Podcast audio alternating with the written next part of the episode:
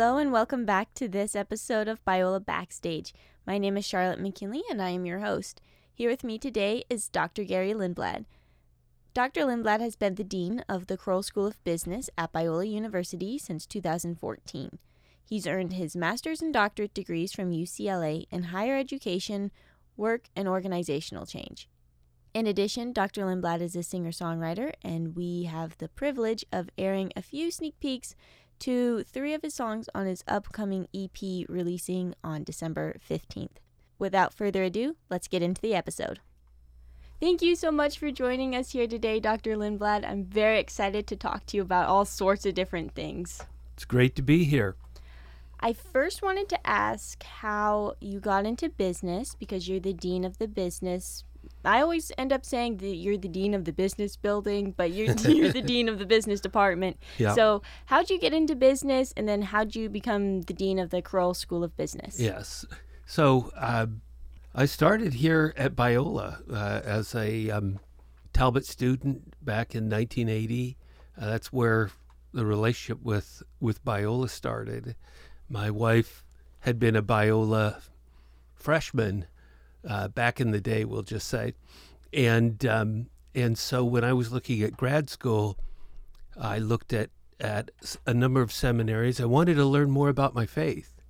And so we looked at uh, some schools up in Portland and Denver and that, but really being drawn to Los Angeles and to Biola, the location, the fact that there were, it was part of a university and not a standalone seminary. So I came to, to Biola, uh, to Talbot, and I heard that there were these uh, things called uh, gospel teams. The undergraduate students were required to be involved in what was called a Christian service or a student ministry.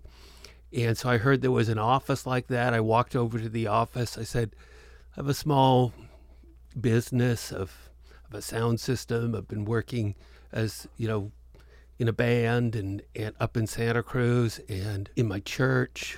Nothing too huge, just being faithful in the youth group and, and that kind of thing. And would students need any help with setting up equipment or mentoring in communication performance? And so they put me to work as a um, a volunteer. And after, by the end of the year, uh, Ron Hafer, who was uh, director of student ministries, had a part-time job as an associate director of student ministries. I've been doing half the job as a volunteer, and so uh, he offered me the position, twenty-five hours a week. I could finish up my master's degree.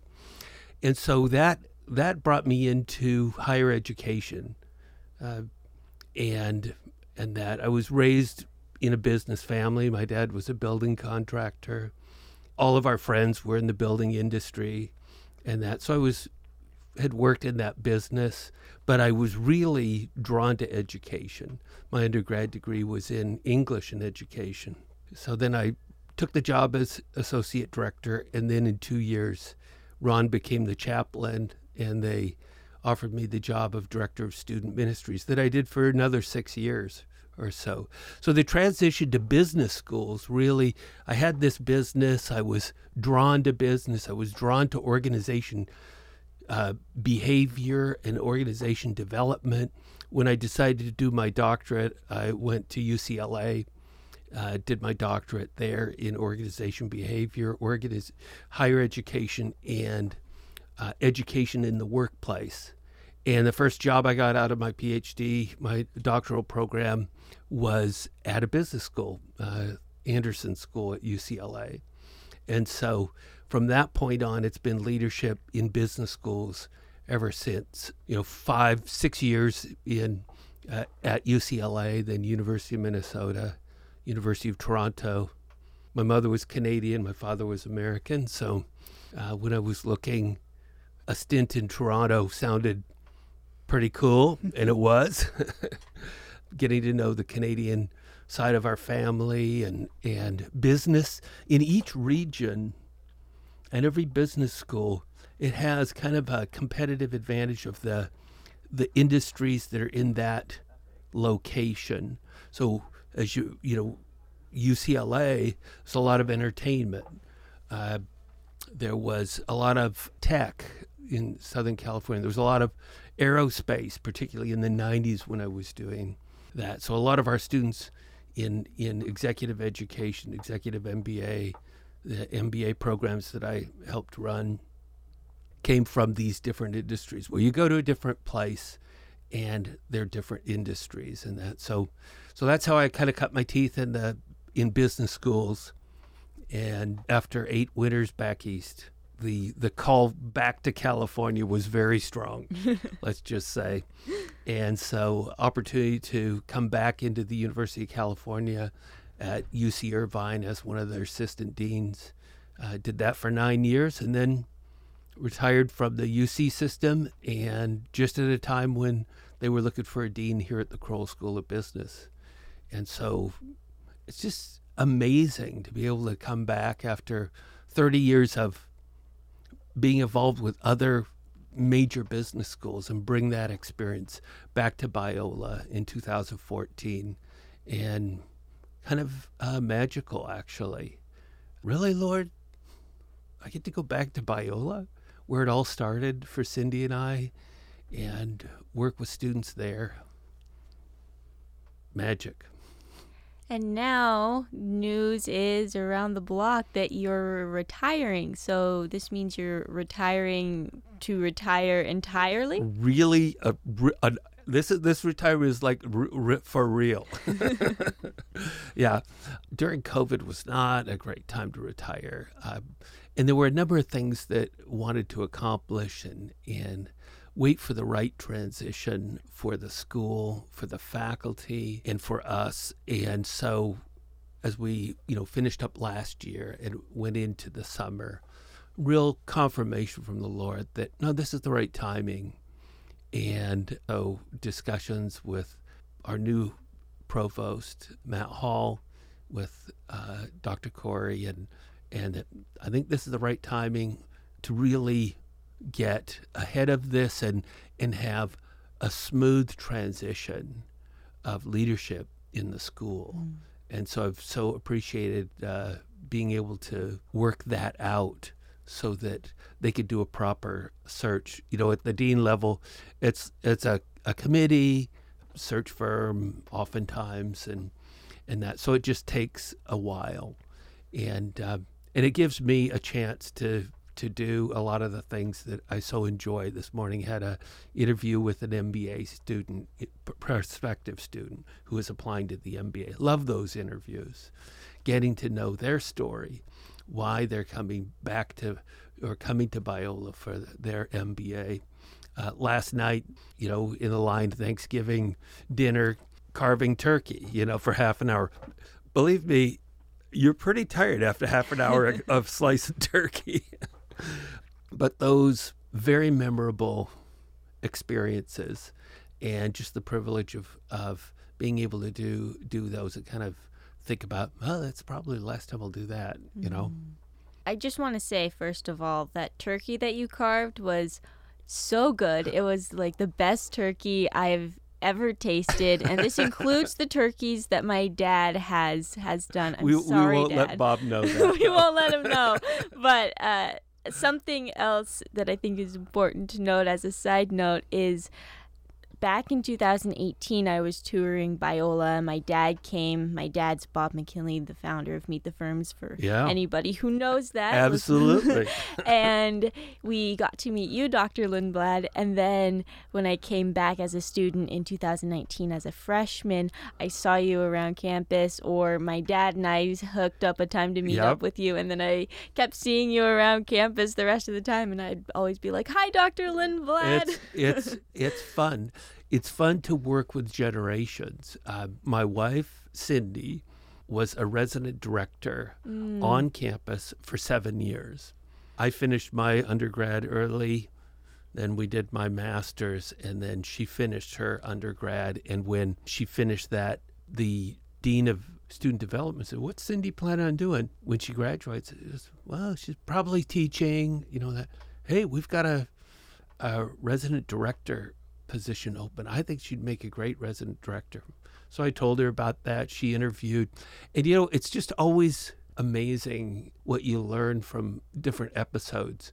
Um, he came back and said, you know, it, most of the R Ds that had master's degrees in student development and that, and he said, that was the strongest interview I've ever seen for an R D. It was just like, I knew I married brilliant. Do you know what dorm she was the R D? Yeah, over? we were we were two years in Alpha Chi. It was a women's dorm, and five years in in Hart Hall. No way! Yeah, and so the apartment there that's in back. Yeah, we we brought our Matt, our son, home uh, from the from the hospital to that apartment, and for the first three years, you know, we lived on campus, and and we've got pictures of all Cindy's R As mm. that, that night that we brought Matt home uh, from the hospital, and all packed in the in in the apartment there, and my band from was all there, and uh, amazing amazing memories. When I came back as the dean in two thousand fourteen, I, I, I really had to watch it because I couldn't walk anywhere on this campus without it reminding me of a story. Mm-hmm. And I really had to kind of like, turn it down, Gary, you know, because uh, not everybody wants to hear every story. Those were great years and uh, well invested. Uh, you know, you think through those years right after college and that, and how for for students, how are you going to invest those years? They're they're unique, right? And and that, and then early marriage and that, and Cindy and I, we invested those years as being college sponsors in churches and and here at Biola in student development, and and then with music and that, with youth groups and camps, and and uh, those are just, we think of those as well invested years. And then kids came along and disrupted the whole thing, you know, like, and then that you're into a new era. You you think oftentimes, oh, this is good. You get everything set and this is going to really last. And then you realize, no, you kind of live your life in these segments, these eras, mm. and they don't last for forever. And so you really want to live that mindfulness uh, of of each each era, each day, uh, enjoying that, enjoying the people in your life, family members, what have you. It goes by a little quickly as I sit here almost retiring. So something that I love to tell anybody that I meet for the first time who happens to be a business student is, my first question is, oh my goodness, do you know Doctor Lindblad? And they're like, who? Because oftentimes it's freshmen or, right. or sophomores or something. And I'm like, he's the dean of, of your of your department. And they're like, oh, cool. And then I'm like, did you know that he has music out on Spotify? And then there are two types of people. There's the one person, one type of person who's like, yes, I think I remember that. He told us in our first year SEM or, right. or something like that. And then there's another portion who are like, what? No way. And then they look you up on Spotify and everything right there. And then and one of my five listeners. So how did that start? Yeah. So back in the seventies, eighties, I mean, uh, really the eighties, um, I had two bands uh, of note. One was called Gary Lindblad and the Undergrads. I was a graduate student or had a graduate degree, and they were undergrads from Biola. Um, our drummer was a Talbot student, so he was a grad. But, you know, it worked. Gary Lindblad, undergrad, kind of rhymes. And then we took four of us members, three or four of us members, and created a band called Famous Last Words. So we recorded albums, rock albums, Krisha rock, and and then also we wrote youth worship songs. And in that era, you know, now everything, you know, everything sounds like Hillsongs or, or what have you. Go back thirty years, everything sounds like Maranatha, what have you. We were kind of of the mind that I want to write songs for youth groups and and, and that, that get students' whole body, soul involved, right? And I want to write about peer pressure. I want to write about subjects that are that have specific, you know, to to maybe that youth group, that issue that students are going through. And so we we did some things a little differently. We had typical worship songs in that too, but we had fun songs like, you know, God's not dead. Uh, no, no, no, no, God's not dead, but he's alive. God's not dead. He's living in my hands, living in me, living there, living everywhere, living at the beach, living, you know, and I know he's living in me. And then you go faster and faster. It's kind of crazy, but uh, Father Knows Best was one of ours, and that, that, you know, talking about our Heavenly Father. And and so kind of these fun songs, and you'd go from place to place, these youth groups, you'd get there and you'd do the song. And, the, and like the kids would know them, and they'd have these motions that they do and stuff, like getting into it and that. So it was, it was a unique era in the eighties in some ways in youth groups. I don't know if that still happens or what have you, or, but we had so worship songs and then rock concerts. And we went and represented Biola at Hume Lake, several camps uh, all summer. Our winter camps, we'd leave on Friday afternoon from Biola, come back on Sunday night, you know, exhausted. But, you know, in these camps, seven hundred fifty kids a, a week, and and it was it was um, really fun. And, and then all up and down California, go then to their youth groups and spend time with them so that they don't just see you on stage, but you're hanging out at the, you know, the tuck shop or the, you know, Uh, cafeteria and the pool and stuff. So they see you in like real life and that. And so that was kind of our ministry. And so we did that for quite a number of years. And then uh, Matt was born, our son was born. It was like, okay, if I'm going to do that doctorate, I better get on it. So really put that aside and the music. But I, I kept, you know, guitars in the house, and I would write and I would, you know, pluck away and what have you. Well, our son was really, is really musical. I mean, he was banging on drums and everything in the kitchen when he was two, on plates and what have you. And like, he just wanted to take drum lessons. And it turned out like he's really talented and skilled. So, so we got him lessons in that. And then from an early age, we would go to like Christian concerts, or they had like Cornerstone, big music festivals and stuff. You'd camp and see a bunch of bands and stuff. It's like, okay, I'm I'm back in, you know, I'm in my forties, but I'm back in, right? And that with, with our son. And then he started recording and recording at home. And that was like, hmm, you know. And so when COVID hit, it was like, I've got these songs. I know a friend in Hollywood who's a producer. I think I'll reach out to him and, you know, just um, see what he thinks. You know, it's like, okay, yeah, but he's like a pro. You know, he can go, uh. you know. Anyway, reach out to Chris. He's Australian. Hey, mate, sure, let's let's listen to him. So we got on the phone. I went through the songs, about four songs. He goes, man, these are great songs, Gary. Let's, you should get. So we started recording, but, you know, it was during COVID. So we're sending files, and because we have a recording studio at our house with our son, I did all the vocals there and stuff. We'd send the files back and forth, Matt, and send stuff to Chris, and they're doing Pro Tools and all the stuff that is like, whoa, it's way over my head. But hey, I can lay down a vocal and stuff. And so it was fun. Did five songs, and um, and of course Spotify and iTunes, all of this. So hey, we, I. not counting on it for a living or anything. Let's just get the songs out there. And so it was really fun to be able to, like with so many artists during COVID, they're recording at home. They're putting things up, Spotify, iTunes, what have you, and then doing little things on Zoom or whatever. And so we did some of those things. And so then Um, recently, this past summer, I was like, okay, I've got a bunch more songs. Hey, Chris, what do you think? So we did six more of this. So they'll come out in December fifteenth on on Spotify and all of your digital platforms, right? And that. So they're they're unique. The first uh, set of songs called A Story Tonight, and so they're all story songs. Mm. And uh, you know, I just think the power of story is so important.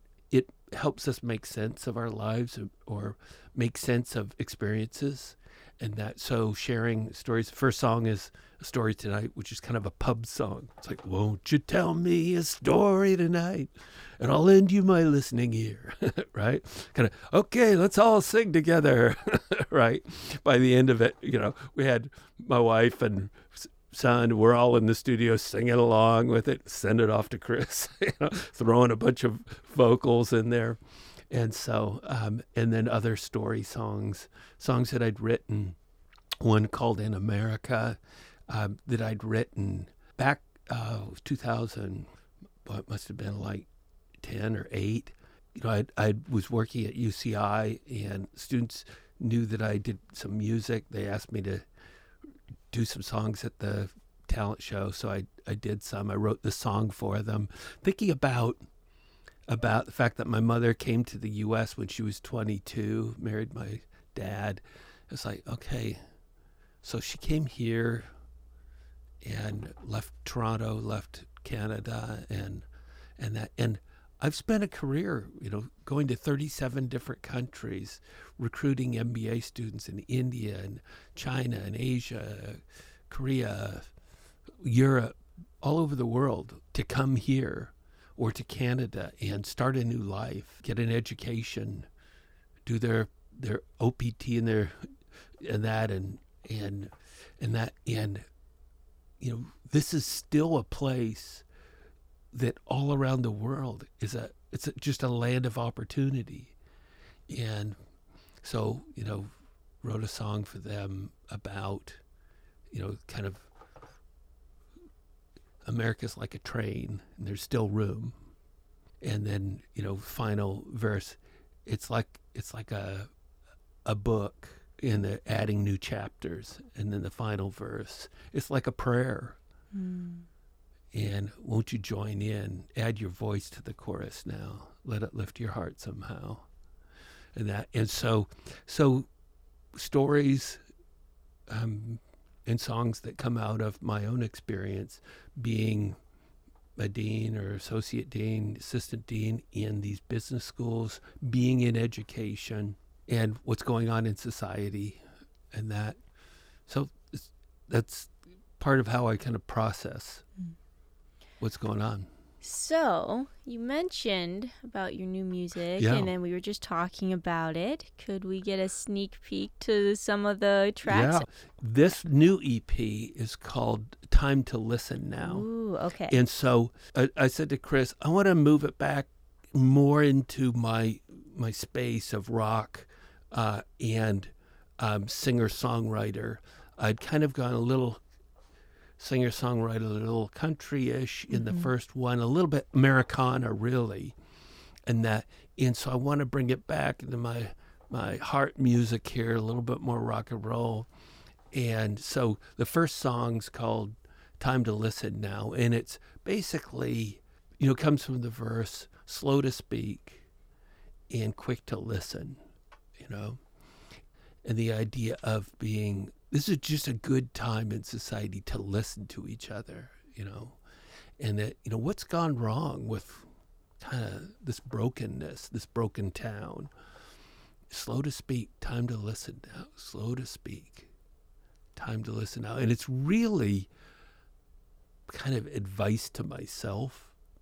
I kind of like talking and I need to listen. And so it's advice to myself and and that. And so so that's kind of the name of the E P. It's six songs. Doctor Lindblad has graciously agreed to give us a sneak preview of this song. So let's take a listen to Time to Listen.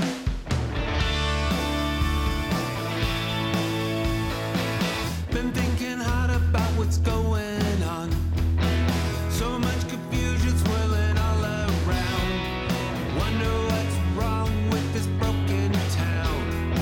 Slow to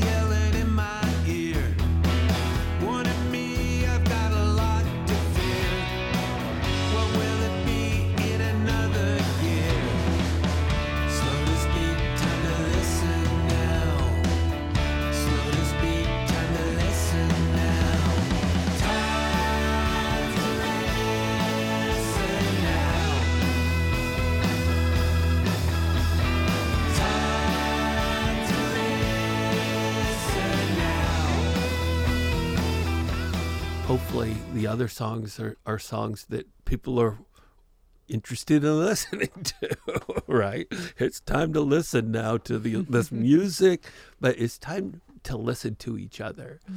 and to communicate and and that. And what I love about that's what we talk about here in classes at Biola, the freshman survey, in other classes. Um, uh, so much of, of what we do is is how do we, this might be a overused word in this area, but how do we provide a winsome um, uh, testimony, take, oh, testimony, right? Yeah. And, you know, all our communication faculty, you know, who, like, how do we improve communication? How do we as Christ followers communicate the love of Christ in a fractious culture? And that, and so that's a big part of the Biola education. And we as the church need to learn in that area. And I think that that's when our students come to us, that's one of the things that, you know, just to gain your voice mm-hmm. as a Christ follower. You're going out into business, you're going out into healthcare, you're going out into entertainment, or you're going out in, in all of the areas that we educate students for. How do you go out and and find your voice um, in leadership, in followership, in as a professional? Uh, and and influence others, but also really listen mm. to people in society. They, they mostly want to learn about you and you know through your actions, but also your words. Yeah, so that's that's kind of the kickoff song. And um, so it's kind of uh, Tom Petty-ish and kind of classic guitars and and that Fender guitars and amps, you know, kind of sound. It's, it's a lot of fun. And then your next few songs, do they have the same type of sounds? Yeah, the, yeah. The, the next one um, called Every Day is, is kind of a, a riff song. It's got a, a great guitar part on it and that, but it's it's I, I wrote it in probably half an hour or something. It's just a, a few chords and that, and and it talks about just every day being being beautiful and to experience it. And then one point it talks about just I'm gonna. I'm going to stay in my lane. I'm going to I'm going to be really mindful of where I am, and that's okay. I'm going to stay in that lane. And then so it moves through the song, and then it and then it, it talks about why that is, because today is the day that the Lord has made. Just a little bit give give give the people just a little bit of who you are spiritually. Mm. Why why this this kind of bit of a laid back California Eagles kind of perspective, you know, just kind of a, a a riff song. And then, well, why have that perspective? Because today is the day that the Lord has made, and we can rejoice, be glad in it. Doesn't say that, but that's the idea. We have our sneak preview of Every Day coming in three, two, one.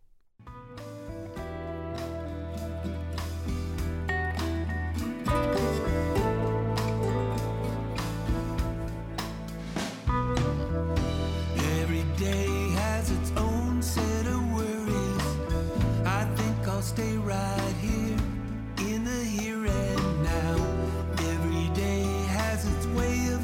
Sideways. I think I'll stay right here and keep it in my lane.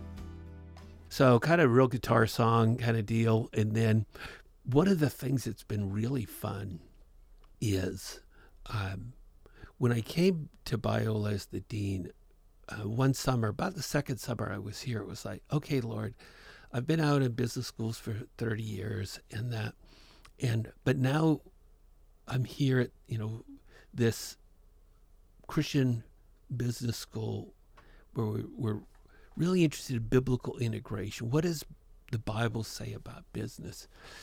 So I started in one summer in in Genesis and just like, I'm going to read passages and just kind of, I mean, really look for business terms, profit, you know, customers, work, uh, work or anything, management. I mean, where are there more terms in here that I'm just want to read with looking for that? And, you know, you start in, in Genesis and you kind of, you know, get a theology of work, that God's a working God. We're mm-hmm. created in his image. He worked for six days, rested on the seventh. We're created in his image. Okay, so work somehow is important to us. Well, the first job description, gardener, you know. Okay, so, and you kind of move through. Well, I, I got to Proverbs, and there's lots in Proverbs about money, about ethics and that. But I got to Proverbs thirty-one, and it was like, oh my goodness. I never read Proverbs thirty-one, nine through thirty-one with an eye to what it says about business. Mm-hmm. This entrepreneurial businesswoman imports wool and flax from afar. She turns that into fabric. She sells this as as sashes. She sells actually to B to B, like business to business, and business to customer, B to C. She makes a profit. It says she makes a profit. She says, it says she pays her servants, her employees. She doesn't ignore the poor, it says. She takes that profit and she searches for business opportunities. She looks, she buys a field. She turns it into a vineyard. How long does it take? Start, here's a field, turning it into a vineyard. She finances that for like how many years before the grapes, you know, provide anything. Mm-hmm. All of that she does. And what's the result of that? It says, in the as it winds up, it says she, her family, her husband are revered at the city gate for what this business does. It's like, wow, what a high calling mm-hmm. for business. It has all kinds of business terms in it. And so I was, you know, I mean, my, my Bible, Proverbs thirty-one, is pretty messy. I mean, I got circles, I got numbers, I got, you know, and that, and I'm writing in my notebook. It's like, wow, okay. You know, God, you know, I, I have this talk, that, you know, with business people, asking them, does God care about your business? I mean, you know, you go out to the Chamber of Commerce or whatever. Does God care about your business? I mean, it's not hard to imagine that he cares about you, about me, about our families. Does he care about your business, your customers, your profitability, your product, your service? And then, let's, well, let's look at Proverbs thirty-one. I mean, in the way that wisdom literature is written, you have the wisdom literature, and then the authors personify that wisdom, whatever kind of wisdom it is, in a person. That's the way kind of wisdom literature works. And so the author of Proverbs, the Spirit, choose a businesswoman, a female-owned business.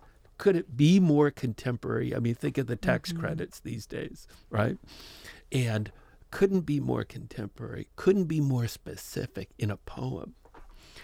And so uh, a colleague of mine at Wheaton, uh, Hannah Stoltz, wrote a book. She studied the Hebrew. She exegeted the passage and pulled out these business terms compared those terms and those strategies to the last fifteen years in business education and came up with these these characteristics of this businesswoman. She has a long-term perspective. She has a quality perspective because she deals in purple, which is for royalty and the finest, finest fabrics. She um, has a a um, supply chain perspective, bringing in in the supply chain. All of these these various uh, strategies for successful business. She focuses on profitability. You can't you can't have a business if you don't create a profit so that you can reinvest in it and be healthy. She has a, a growth perspective in that.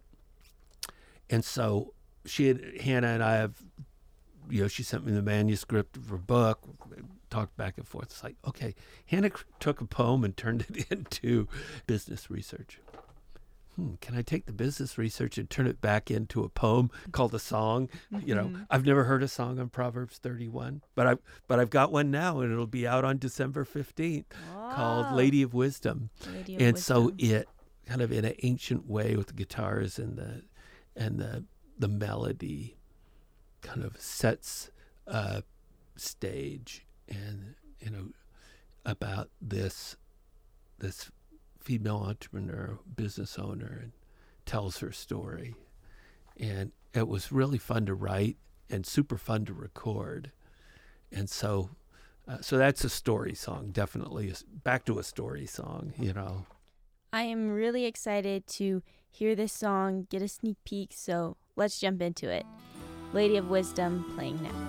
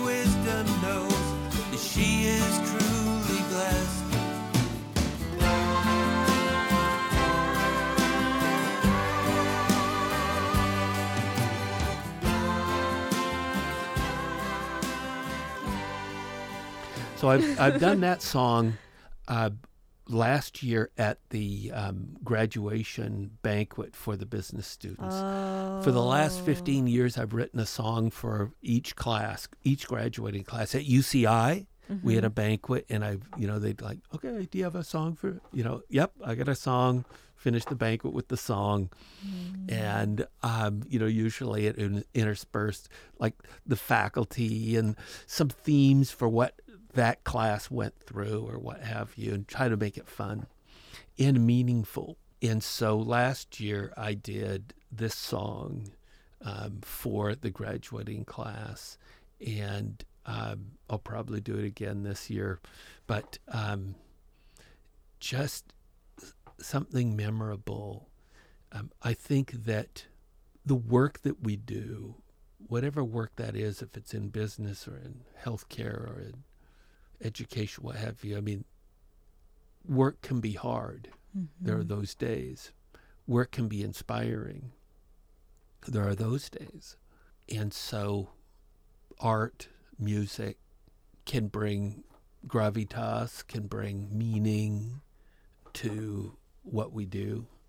And um, and so, uh, you know, a dean that writes music on about a businesswoman, I, you know, hey, there probably aren't that many deans out there that do that. I'd be glad to be that that person. There probably aren't many business deans who write music at all. That could be. That could be. Although, you know, over the years, I've run into lots lots of faculty and administrators and, and some deans. Uh, the dean at Berkeley, at Haas, he pulls out the guitar every once in a while. Kind of a Berkeley thing to do, I guess. Do you think you'll ever take the songs that you wrote and sang for the graduating class? Do you think you'll ever take those and put that into an album? I I, I think it would be fun um, because, you know, these days in the last ten years or so, you know, on Twitter, on on uh, LinkedIn particularly, on uh Facebook, what have you, but mostly on my LinkedIn, I've got hundreds of past M B A students or business students, Biola students, uh, U C I, University of Toronto students that follow me on LinkedIn. And uh, and so, you know, to be, to uh, record some of those, even if it's not like the full-blown band deal, Um, would be fun. So I've thought about it, but but you know, you write new songs, and then you, all your all your energy and your thinking kind of goes, oh, I really like this new one. Mm-hmm. So that's typically what happens. So as we wrap up this episode, one thing that we like to do is ask our faculty or our staff or whoever is on the podcast with us if they have any advice for new Biola students, continuing Biola students, or graduating Biola students, mm. or students in general. Yeah. You know, um, I when I when I talk with students, sometimes I will talk a little bit about Proverbs three, five, and six. You know, trust in the Lord with all your heart and lean not on your own understanding. It doesn't say don't have your own understanding. Don't grow your understanding. Don't grow in wisdom. It says don't completely lean on it, mm-hmm. right?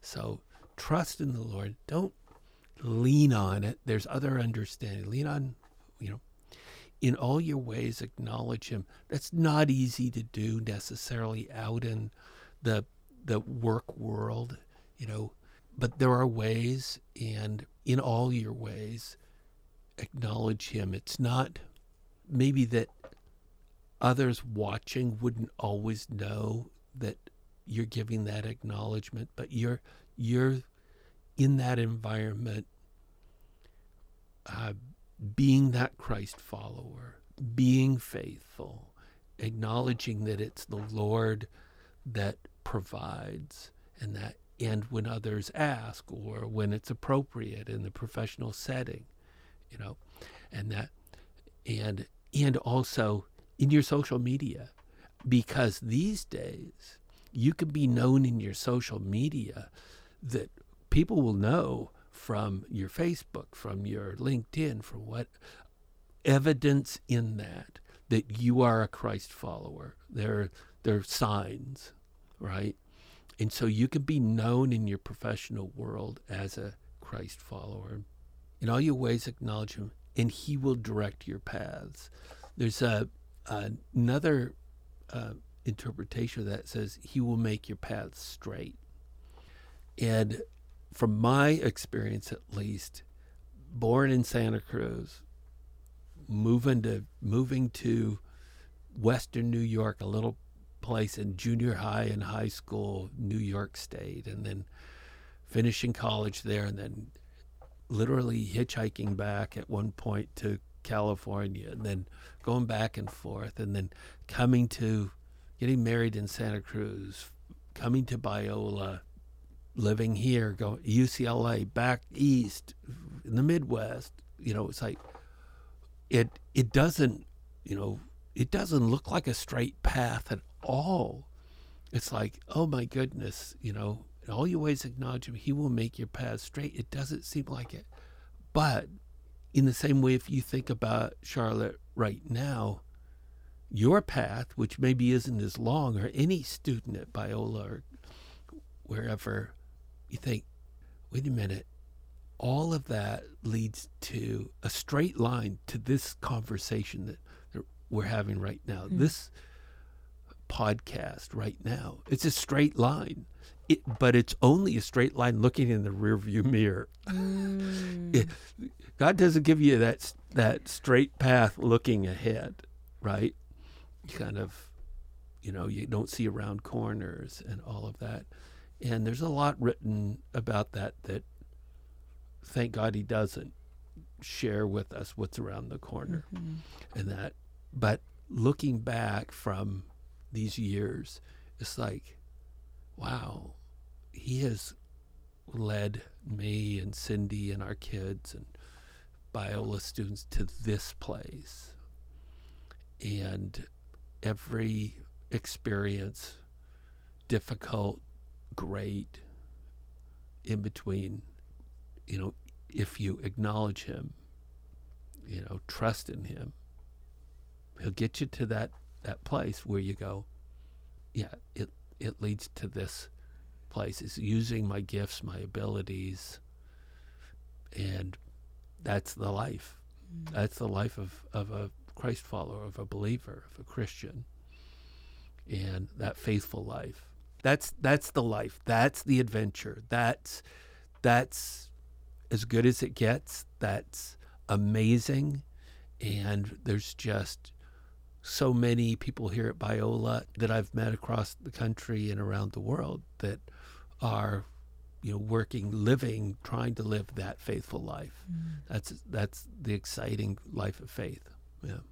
Well, thank you so much, Doctor Lindblad, for coming on the podcast. I'm very glad that we got to talk and also listen to a few sneak peeks of your upcoming songs. December fifteenth on December Spotify. December fifteenth, Spotify, uh, iTunes. A lot of people are at Spotify these days. Yeah. I mean, it's it's kind of the place to listen to to music. Uh, I made our son made up uh, for our last project. He made up a uh, hundred C Ds for me, just because it's like I wanted something yes. tangible. He gave textile. Like, yeah, yeah. He gave me for Christmas. It was like I got okay. I got a hundred C Ds, and I gave them all away. Oh. And and but it was really fun. Sometime we'll probably do some C Ds, but but it'll be available December fifteenth, and I'm real excited. Okay. That uh, that about that.